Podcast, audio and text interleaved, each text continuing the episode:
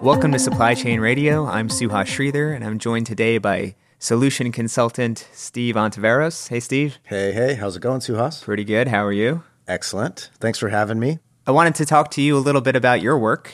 You, Sure. you spent a lot of time out in the field, and you were dealing with issues related to the financial side of the supply chain, which we focus a lot on the physical side of the supply chain, but there's this whole other side about the financial flows in a supply chain.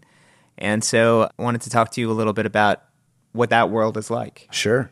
It's not just the physical flow that's important of goods, it's also the the flow of data that underpins the physical movement of those goods. And it's not just the physical flow of the goods, the flow of the data about those goods, but importantly, to everybody involved in the movement of goods to market is the flow of funds. How do you get money from the buyers to the sellers in the most efficient way? Nothing moves without money. That's right. So, in that process, what is it like in the supply chain? There's a common sense of the term procure to pay Yep. that applies to supply chains. And uh, I was a little bit curious about what is that process like? How do most businesses deal with it? And are there issues that they're having with it? Sure. So procure to pay is a big topic. Maybe it would be fair to, to break it down into two topics. So there's procure to pay as it relates to indirect goods or indirect spend. And then there's a similar, but I would argue vastly different procure to pay processes for the procurement of direct goods, you know, the goods and materials that go into whatever the widget that you're selling. Right, the the sort of the ingredients to your soup. That's right. So if it's a recipe or a formula, all of the raw materials that go into bringing that recipe or formula to market, all of the raw materials that go into bringing my favorite shoes, Converse Chuck Taylor All Star Low Tops Classic. to market, classic, you know, all of those materials that are purchased by the enterprise need to be paid for all of those materials that are purchased and assembled by contract manufacturers and then moved by your contract transportation providers need to be paid for. Just like on the indirect side, your pens and pencils and, and staplers need to be paid for in order to make your enterprise go. Right. And I know on the indirect side, a lot of people are automating that process, right? Where you're using these procurement hubs where you can shop, can buy all sorts of different types of toilet paper and get the one that you want and have it so that it's easy to reorder using the system. I've seen a lot of that on the indirect procurement side. But on the direct procurement side, it doesn't seem like there's as much effort to automate the process. I've been curious why that is. It's hard. It's really hard to connect far flung factories to a single digital network. Think about indirect first. Those transactions are often smaller in volume and in dollar amount. They're more transactional. They follow the, the same well worn path month in and month out. You know, if you're an enterprise, uh, a worldwide enterprise with offices all over the world, you pretty much know what your pens and pencils and stapler budget is for the year. And that budget doesn't change very much. And if one supplier falls out of favor for some reason, there's a dozen other suppliers chomping at the bit to serve your indirect spend needs. But on the direct spend side, it's not as easy to rip and replace a supplier, especially if it's a key component supplier that has tooled their factory up in a way that makes it a a costly decision to shift that manufacturing to another organization. Yeah, and it's high stakes, I guess. That's right. That's what I mean to say is that the stakes are higher on the direct side in case there's any changes or problems than if something were to go wrong procuring indirect materials. Right. And You've never heard of a business falter because its pen supplier went out of business, but if its actual automotive part supplier went out of business, then they might really hurt. Big problem. So then why automate procure to pay on the direct side then if it sounds like it's something that really requires attention, concentration, maybe somebody to review all of this stuff? What's the benefit in automating that? I love this question. it reminds me of a job that I did a long time ago. I was in commercial finance for a boutique factoring company, and we did purchase order finance. And so, in order to start manufacturing, the factory needed to be able to purchase the raw materials. And so our factoring company would finance the purchase of those raw materials ahead of time. And when those raw materials were assembled and delivered and finally brought to that factory's final customer, an invoice was issued, and we would also finance that invoice.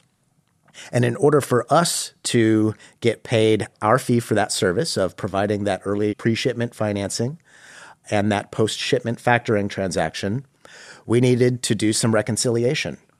So imagine this I, I had this three foot long slide rule on a big long conference table and I printed out a copy of the purchase order, printed out a copy of what I thought to be the current version of the purchase order, printed out a copy of the invoice, printed out a copy of the warehouse receipt, and with my three foot long slide ruler, I would go line by line and compare okay, this line is for 100 units on the purchase order. On the invoice, darn it, they've got 110 units, and the warehouse received 105 units. How am I going to pay this? Because I'm not in the warehouse. I don't know what was actually received. I wasn't on the dock at Origin when the 3PL picked up the cargo. I don't know whether or not the 3PL lost a box in transit or if the box is sitting on the factory floor because they forgot to put it in the container. As an accounts payable clerk charged with making the decision of whether or not I pay this very expensive invoice, I need visibility into more than just this piece of paper and my three foot long slide rule. And that's what a network does is it brings on every transaction all of those parties together so that everybody is executing on the same most current version of that purchase order. And so when the supplier creates their ASN, they're creating it from the latest version of the PO. When the freight forwarder receives in the goods from the supplier, they're issuing their forwarder's cargo receipt based on the latest version of the purchase order. When the invoice is automatically drafted on behalf of the supplier in the image of the purchase order, all of those checks can now be done on the network and can be done digitally. And I can't wait to throw away that slide ruler. It's an interesting proposition that all of these different entities maybe several tiers of suppliers even that's right. would be able to work off of the same exact version of information. I mean we're seeing that across different industries. I guess it's fair to say with the idea of the cloud with the idea of business networks commerce networks. But i would think that there are some fairly unique challenges in the direct procurement process where you're dealing with change orders you're dealing with maybe time frames that are a little bit protracted can you talk about how this kind of technology would deal with some of those idiosyncrasies in the direct procurement space? Sure. A good quick example is, and I think you alluded to it, the difference in lead times when you compare an indirect purchase to a direct purchase. On the indirect side, you know, it's sort of a monthly requisition. You just need to replenish from typically stock, and that replenishment is happening from a distribution center that is often in your same metro area or perhaps in your same state, but it's certainly close by you. Whereas direct procurement, you're sourcing goods halfway around the world in a different time zone, in a different language. And so the steps involved in first sourcing, you know, finding the right manufacturing partner and then working with them to ensure that they will have a steady flow of raw materials to meet your your forecast and then you've got to start a practice of regularly sharing your forecast with those suppliers so that those suppliers can turn around and share their own forecasts to their second or third tier raw material suppliers. And all the way through that value chain, through that supply chain, you sitting in the driver's seat of the enterprise need to know whether or not there's going to be a disruption along the way.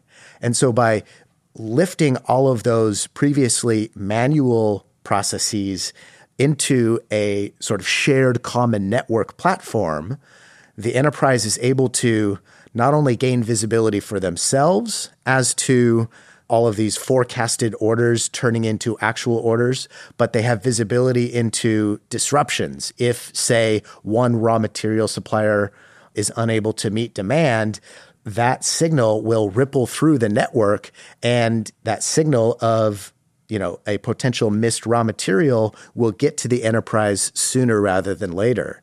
And if you tie that forecast sharing and capacity planning process to a purchase order process on the P2P network, you're able to issue call off purchase orders and tie your actual PO to a forecast.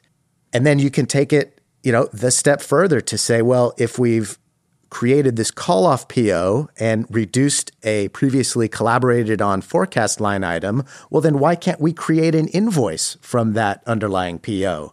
The idea here is that the information required to settle a direct procurement invoice really started years ago when you first secured a contract with that contract manufacturer and laid out the terms of your engagement that would unfold over over years, not months or weeks. That makes sense, and and in a lot of ways, it sounds like what you're doing is you're fostering communication by putting some requirements in, and the fact that everybody has to use a common network to communicate means that there's less likelihood that somebody just doesn't return a phone call doesn't send that fax, doesn't send that email that is reflecting on something being different from what you expected.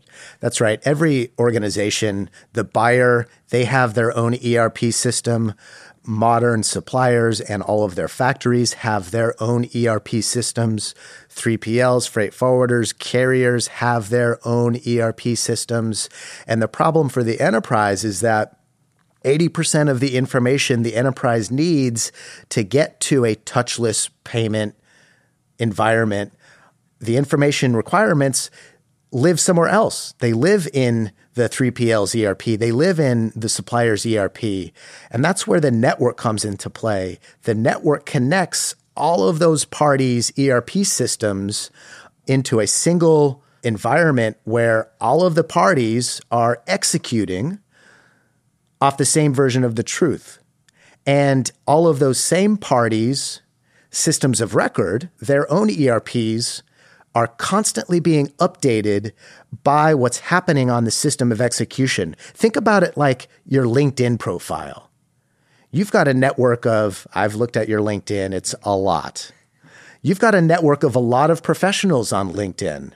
And when you want to update them about something that's changed in your career, you update it as the single source of truth, and then everybody else that's part of your network is notified of it. The same thing is happening on a P2P network. Whenever that purchase order changes, or whenever one of your partner reduces their quantity or wants to collaborate on price, all of that stuff happens on this collaborative network. And then the results of that collaboration get sent out or notified to all of the parties that are involved in that transaction. Very similar to LinkedIn, Waze, Facebook, all of these networks where each individual contributes, you know, their piece is what makes makes it possible to move to a touchless accounts payable environment. Just like when I add podcasting to your list of skills on LinkedIn, everyone in your network will know. Oh, I can't wait for that day. Well, thanks a lot, Steve. And how can people find you? I'm usually on Twitter at Supply Chain Brew, ham fistedly relating the world's events back to supply chain and logistics. Perfect. This has been Supply Chain Radio. You can find us on iTunes, Spotify, or your favorite podcast app. Thanks for listening.